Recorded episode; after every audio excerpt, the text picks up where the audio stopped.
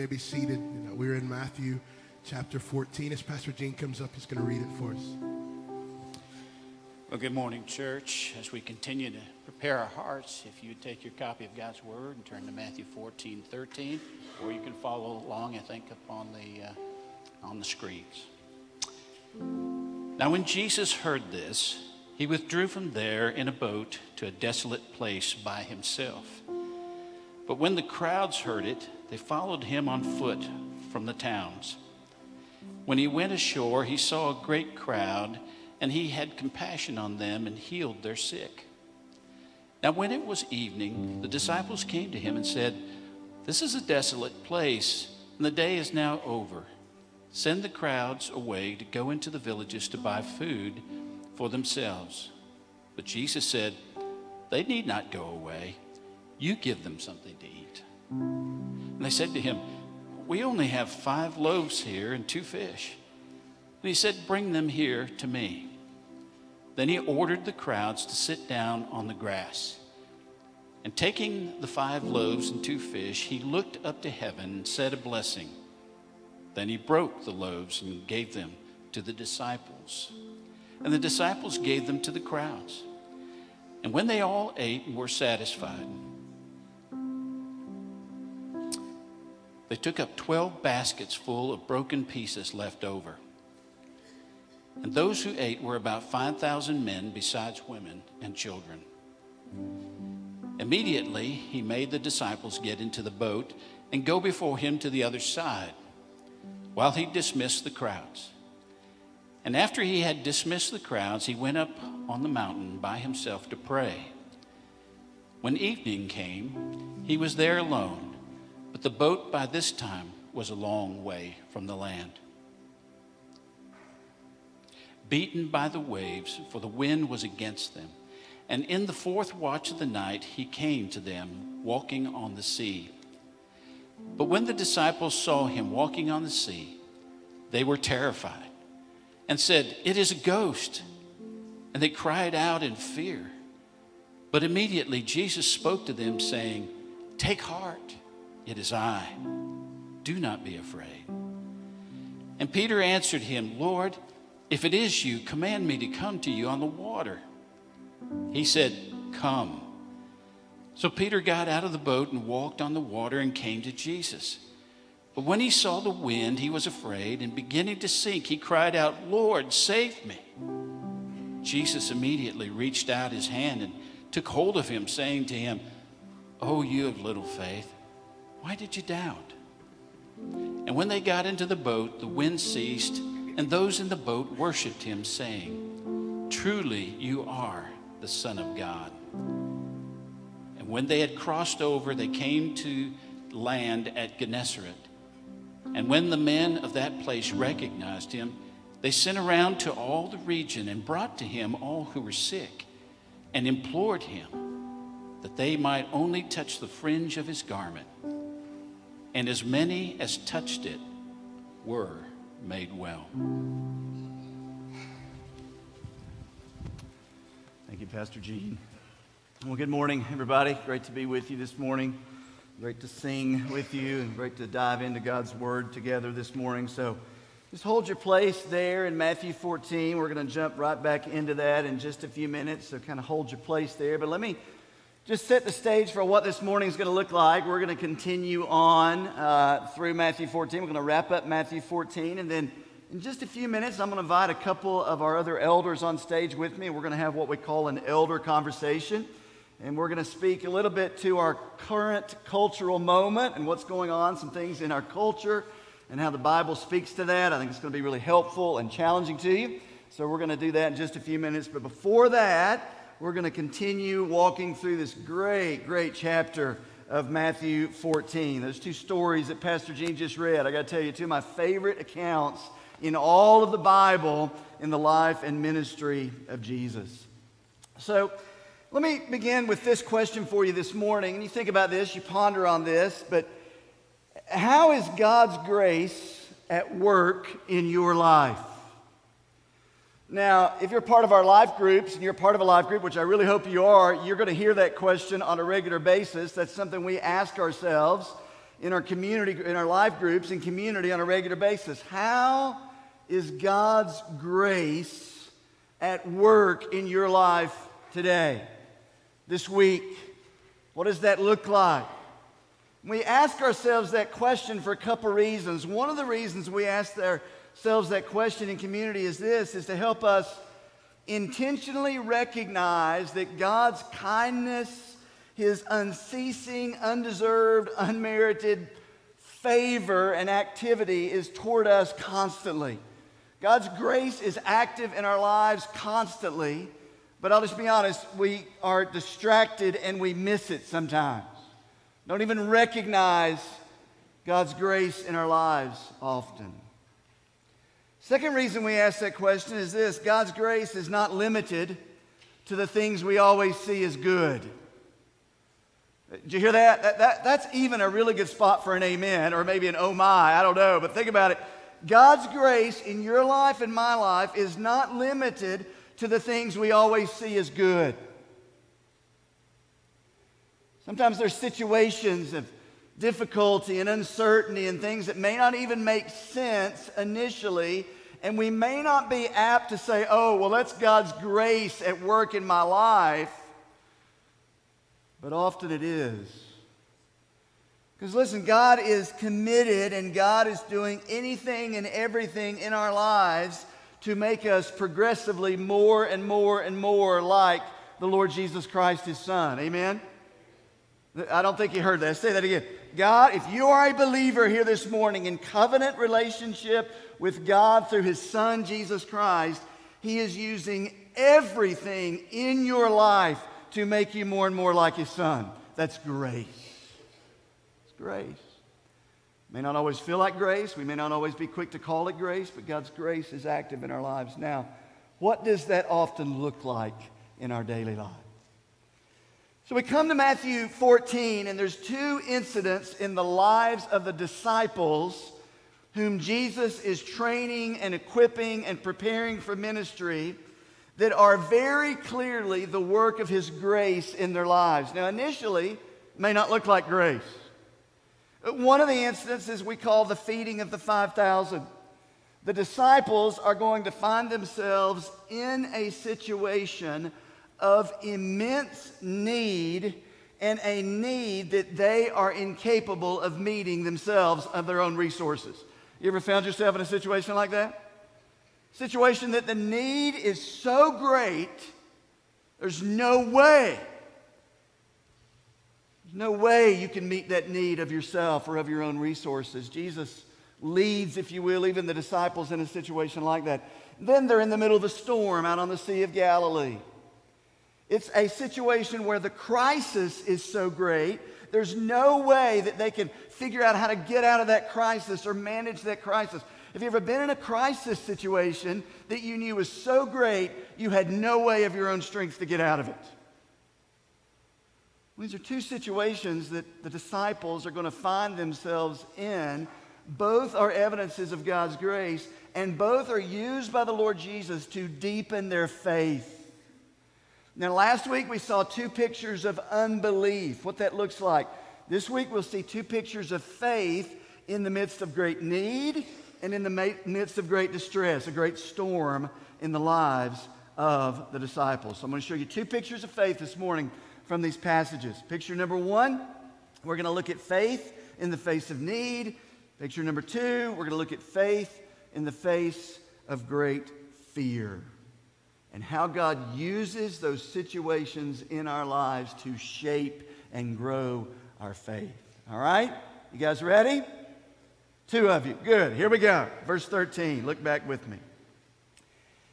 Now, when Jesus heard this, He withdrew from there in a boat to a desolate place by himself. Jesus has just heard, we read this last week, that John the Baptist has been killed. It's his cousin, it's his friend, he's grieving, and the Bible says he withdraws to a desolate place. But when the crowds heard of it, heard that Jesus was withdrawing, they followed him on foot from the towns. So Jesus, I'll just tell you what's going on here. He gets on a boat, crosses the Sea of Galilee. He's going to go to a place where he can get away for a little bit. The, the crowds hear about it, and on foot, they go around the edge of the Sea of Galilee, and they get to the spot on foot before Jesus can get there on the boat. Verse fourteen, when he went ashore, he saw a great crowd. They got there before he did. And he had compassion on them, and he healed their sick. Now, we see Jesus doing that a lot. We see Jesus doing that here, but remember, Jesus is, to be quite honest, he's in a state of grieving. He's lost a friend. He sought to get away from the crowds. The crowds pursue him. And even in the midst of a time of grieving, you see Jesus demonstrating great compassion to the crowds. Beautiful picture of the compassion of Jesus. Now, when it was evening, the disciples came to him and said, so we don't know how much time has passed. The day has passed. The evening is drawing near. As best we can tell, these crowds have been with Jesus and the disciples all day long. You got a lot of hungry people who've been there with him all day long. They're in a desolate place. There's no Walmart. There's no McDonald's. There's no Chick-fil-A. It's Sunday. Chick-fil-A's closed anyway. So it's a situation where the disciples realized we need to do something here. And they came to Jesus and they said, this is a desolate place. The day is now over. Send the crowds away. Send them into the villages to buy food for themselves. So the disciples realized this could get a little dicey. You got a lot of hungry, grouchy people here, Lord. So why don't you just send them away? Why don't you just send them away? And under natural, normal, this is a very reasonable request. Send them somewhere to the towns around that they can go find food. I love how Jesus responds. Verse sixteen, Jesus said, they need not go away. They don't need to go away. Jesus in his grace and in his favor is doing something in the lives of the disciples here that they're not even aware of. He says, they need not go away. And I love this. If you underline or mark in your Bible, mark what he says to his disciples. You give them something to eat. You feed them. Now, let's just use our imaginations for a minute. He says that. Peter looks at John. John looks at Matthew. They all kind of raise their hands and go, is he, is he okay? Because remember, how many people are we talking about?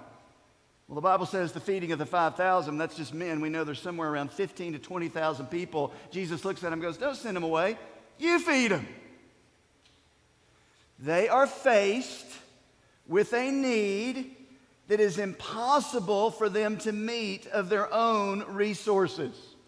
Will Jesus ever call and command us to do something that is way beyond our own resources and our own ability?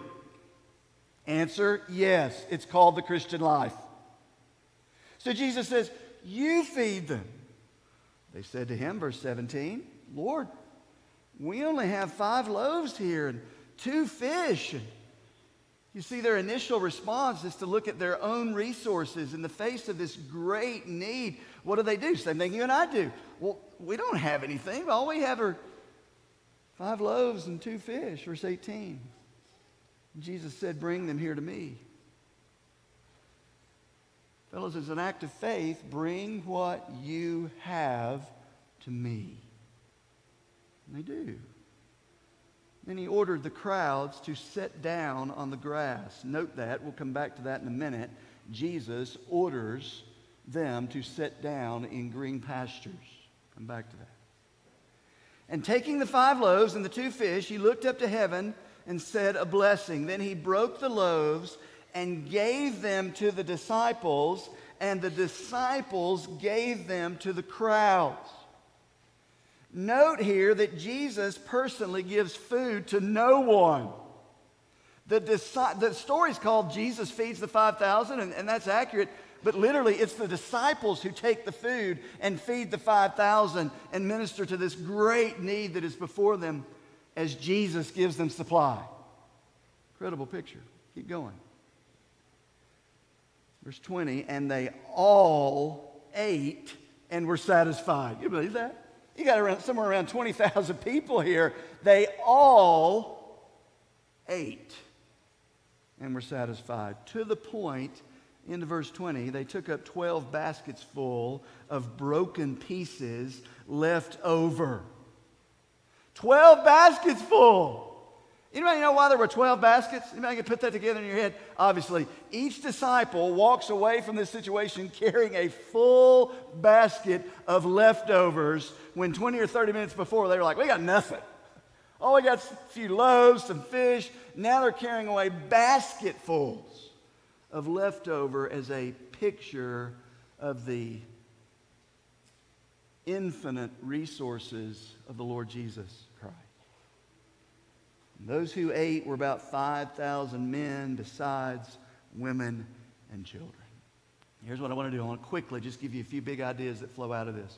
We've heard this story before. You're familiar with the feeding of the five thousand. I want you to hear it this morning, not so much in the incredible miracle that Jesus does. It is that. But he is training, and he is equipping, and he is maturing, and he is growing the faith of these disciples.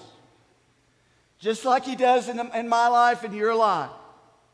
Remember, these disciples are about a year from being sent off on the Great Commission to the ends of the earth. He's deepening and he's developing their faith. It's his grace that is evident. Let me show you a few big ideas quickly that flow out of this. Here's your first one. Faith deepens as we know Jesus more. Your faith is going to deepen and grow roots in your life as you grow to know the beauty and the wonder and the grandeur of King Jesus, who he is, his attributes, his characteristics, his infinite resources, his compassion, his grace. And in this, Jesus is displaying his greatness in front of these disciples. He's not just feeding the multitude, he's making himself known to them. He, he makes himself known here. It, quickly, it, In the mind of a Jew, they're going to get it, because is there anywhere else in the Bible that the people of God find themselves in a desolate place and they're hungry and they're crying out to God? Well, in the mind of a Jew, they're to hear that, and they're to think back to the Exodus when God called the people of Israel out of Egypt, and they were there in that dry desert. They said, Lord, we're hungry, we got no food. And Moses cried out to God, and God sent the manna from heaven to temporarily satisfy their physical hunger. Jesus is revealing himself here, and John chapter six makes this clear. We won't take time to look at it. That Jesus is now the greater Moses, and even more, Jesus is the bread of life who has come down out of heaven. And they are to see, wait a minute. It is you, Jesus, who supplies the deepest needs of the soul. They're to see that. They're to look past the fact that he, that he just met their physical needs. Yes, he did. But he did that. Again, John six, take time to read that. It is Jesus who is the bread of life. And they were to see that and to be reinforced in their faith and trust in this great King. Is there anywhere else in your Bible that the Scripture says something to the effect of he makes them lie down in green pastures? It seems to be referring back to the twenty-third Psalm when the good shepherd is the one who meets our needs. The Lord is my shepherd, I shall not want. He leads me beside still waters. He makes me lie down in green pastures.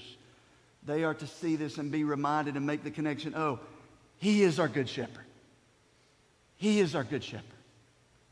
And he will lead us into places that seem difficult. He will lead us into situations that seem hard. And he will even make us lie down in green pastures because he wants to teach us and deepen us and deepen our faith in him. And that's exactly what he's doing here in the life of the disciples. How is God's grace at work in our lives? Secondly, we see another big idea is this. Faith obeys the word of Jesus. Faith is not some mystical, magical feeling that comes over us. Faith is not something that we said, oh, if I just had more faith, if I could just generate more faith. Scriptural, biblical faith is always rooted in the Word of God. Faith comes by hearing, hearing by the Word of Christ. Jesus gives two commands to his disciples here. He says, you feed them. Seems like an impossible call. And he says, bring to me what you have. And in their acting in obedience and faith, even when they didn't completely understand it, Jesus does an incredible thing in their lives and in the lives of the people. Why? How? They obeyed the word of the Lord. That's what faith is. Thirdly, faith depends on the infinite resources of Jesus. Faith depends on the infinite resources of Jesus. Will Jesus put us in situations where we do not have enough resources? We do not have the capacity. We do not have the ability. Yes, again, I said it earlier. Listen to me. That's the Christian life. The Christian life is not you trying harder, doing better. If I can just pull myself up on my bootstraps, if I can keep this commitment, if I can do everything I'm told to do. No, it is the life of Jesus Christ in you, supplying you with grace and resources to walk in obedience and surrender in this life of Christ in us. That's the Christian life. The disciples have got to learn that. We are continually being taught and reminded of that. Finally, faith serves as the hands and feet of Jesus. It's a picture of that. Who feeds the people? Who meets the needs? Who, who, is, who is carrying out this incredible act? Well, it, we know it's Jesus who supplies, but it's the hands of the disciples that take and place into the hands of people and make a massive impact in their lives. Genuine ministry. I want you to hear this. Genuine ministry, leading someone to Jesus, discipling your children, being a life group guide, to cross-cultural ministry, whatever it is, or just walking with Jesus on a daily basis, is the life and resources of Jesus pressed out through our lives, impacting the lives of others. That's ministry. Walking in dependence on Him and His resources that He supplies for the good of others and His glory. See that? Now quickly, that's the first picture of faith. Faith in the face of need. Let me give you the second picture very quickly. Faith in the face of fear. Is it grace, it is it a grace of God that He will allow us to be placed in situations that are completely out of our control? Is it a grace of God that He will allow us to find ourselves in situations where it seems over our heads, literally? We can't manage it. It's too great for us. That's exactly the situation the disciples find themselves in here. Quickly, verse twenty-two. Immediately He made the disciples get into the boat and go before Him to the other side, while He dismissed the crowds. Jesus, completely sovereign over the situation, says, all right, guys, get, get back in the boat. I'm going to send you back across the Sea of Galilee. And after He had dismissed the crowds, He went up on the mountain by Himself to pray. And when evening came, He was there alone. Jesus is seeking that communion with His Father. Jesus is praying, I think, interceding for the disciples. Jesus is even battling temptation here, because John six says that after this incident, all the crowds came around Him and said, we're ready to make you king now. So He's battling temptation even through prayer on the mountain with His Father. When evening came, He was there alone. Verse twenty-three says, verse twenty-four, but the boat that the disciples were in by this time was a long way from land, beaten by the waves, for the wind was against them. Now, I'm not, I don't boat a lot. I don't know a lot about boating. Maybe some of you do, but this is very strong language if you understand. They faced a major storm out on the Sea of Galilee. Best I can put it together, it seems that they're out there for somewhere between three to four to five hours while Jesus is up on the mountain praying, battling these waves and battling this storm. It's dark, it's night, it seems like a desperate situation. Verse twenty-five, and in the fourth watch of the night, which is somewhere around three, four a.m. in the morning, Jesus came to them walking on the sea. But when the disciples saw Him walking on the sea, they were terrified and said, it's a ghost. And they cried out in fear. The situation couldn't get any worse. They got water in their boat, and they got a ghost outside their boat. It's getting worse. How can it get any worse? They're horrified. It's like a situation completely out of their control. Verse twenty-seven is one of the greatest verses in this whole account. I want you to see this. Jesus walking on the water to the boat. The disciples are not even sure who it is. They think it's a phantom. It's dark. This, you know, and remember that the storm is blowing. Jesus, verse twenty-seven, but immediately Jesus spoke to them, saying, take heart. Be encouraged. And this is incredibly strengthening. In this situation that seems so out of your control, in this situation where you're faced with immense fear, Jesus says, take heart, it is I, do not be afraid. It's me. It's me. Fear not. We'll come back to that in just a minute of what Jesus is actually saying to them. Verse twenty-eight, and Peter answered, Lord, since it is you, English translations, if, it's really since. Peter's saying, Lord, okay, since it's you, command me to come out on the water. Now listen, we all give Peter a hard time, right? Peter always, you know, had word vomit. Peter couldn't stop talking. He always said the wrong thing at the wrong time. He was impetuous. We know that. Man, you got to give Peter some credit here. In the midst of this storm, the waves are beating down. It's dark. He says to Jesus, since it's you, you just say the word and I'm coming out on the water to you. Was Peter trying to learn to walk on the water? No. Peter wanted to be where Jesus was. That was his motivation. Lord, if that's you, I'm coming to you. I'm getting out of this boat, and I, I don't know how, how this storm's going to turn out, but Jesus, I'm coming to you. Verse twenty-nine, Jesus says, come. So Peter got out of the boat and walked on the water and came to Jesus. But when he saw the wind, he was afraid, and beginning to sink, he cried out, Lord, save me. Immediately, Jesus reached out with his hand, took hold of him, saying, oh, you of little faith, why did you doubt? Let's be careful before we condemn Peter. You say, what in the world happens here? Remember, Jesus is not saying, Peter, if you if you could just work up and muster more faith, Peter, you would have been fine on top of the water. No, Jesus is simply reminding us of this. The most important about the most important thing about faith, don't miss this, it's not the amount, it's always the object of your faith. Peter's eyes begin to drift. Peter's eyes begin to notice what was around him. He began to sink, but then Jesus takes him by the hand, and he cries out, Lord, save me. Listen, does genuine faith drift and wander? Sometimes we may. Do we doubt? Sometimes we may. But it will always return to fixing our eyes on our King. That's genuine faith. You see that in the life of P- Peter here. And when they got into the boat, the wind ceased, complete calm. Just a bit of imagination for a second. Do you, what do you think Peter said to the other disciples when he got in the boat? Can you imagine? Huh. Did you see that, guys? You all just sat in the boat. I said, they're walking on the water. You missed it. You see it? Maybe a little Peter strut about. I'm not sure. All the things that Peter got wrong, this one he nailed. He simply trusted Jesus. Verse thirty-two, and they got in the boat, the wind ceased.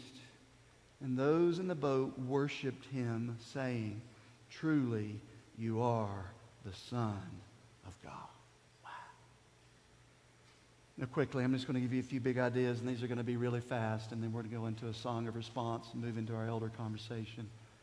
What are some things we can learn about faith from this passage quickly? And in fact, the team can just come on up and begin to play. I want you to stay with me, but let me give you some big ideas. The first one's this. Faith deepens as we know Jesus more. Pastor Mike, didn't we just hear that? Yeah, same, same big idea. Here in the midst of this storm, when Jesus comes to them in the dark of night, the waves are crashing in the boat. The boat seems to be sinking. Jesus says something to them, and I want you to mark this in your Bible and not, not miss it. Back up in verse twenty-seven. He says, take heart, it is me, do not be afraid.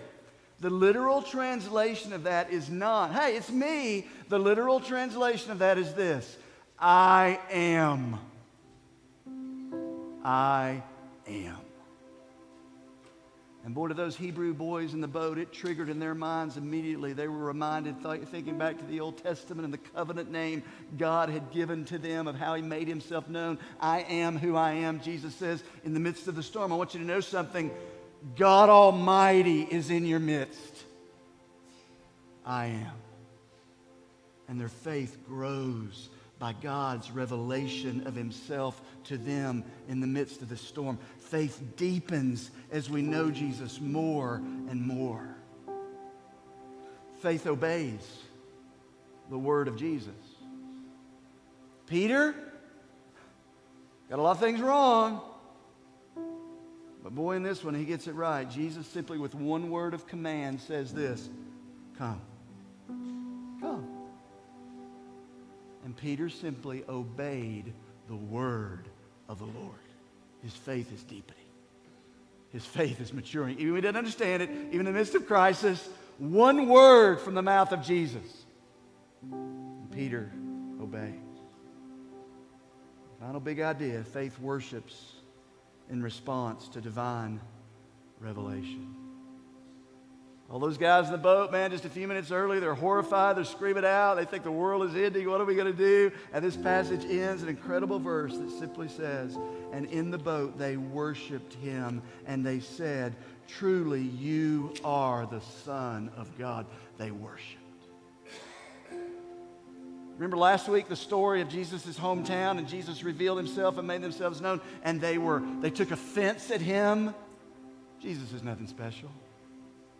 These guys, truly, you are the Son of God. Genuine faith. As Jesus makes himself known to us through his word, worships in spirit and in truth. And we see that here in this passage. Final thought, and I'll pray and we'll be done, is this. Well, Pastor Mike, I get all that, and I, I see all that this morning. And you know what?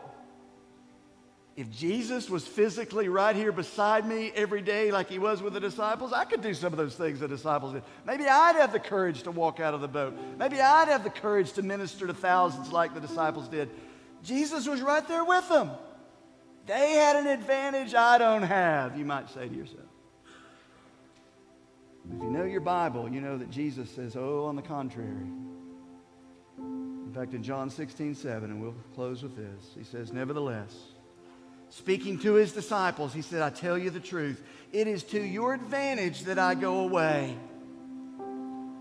He said, if I do not go away, the helper will not come. But if I go, I will send him to you. Jesus says, you and I, because of the Spirit of Jesus Christ indwelling every one of us, every moment of every day, with the power and the resources and the life of Jesus, you got it better than these disciples we just read about. Jesus says, it's better. You are filled and indwelt by the Spirit of Jesus himself, child of God. Amen? It's a picture of faith in the midst of a storm, fear, and a picture of faith facing great need. Lord, we love you. We need you. God, I pray just like these disciples, Lord, you'll deepen our faith. You will grow our view of you. Lord, we can honor and worship you as these disciples did. We love you and we praise you. In Christ's name, amen. Why don't you stand?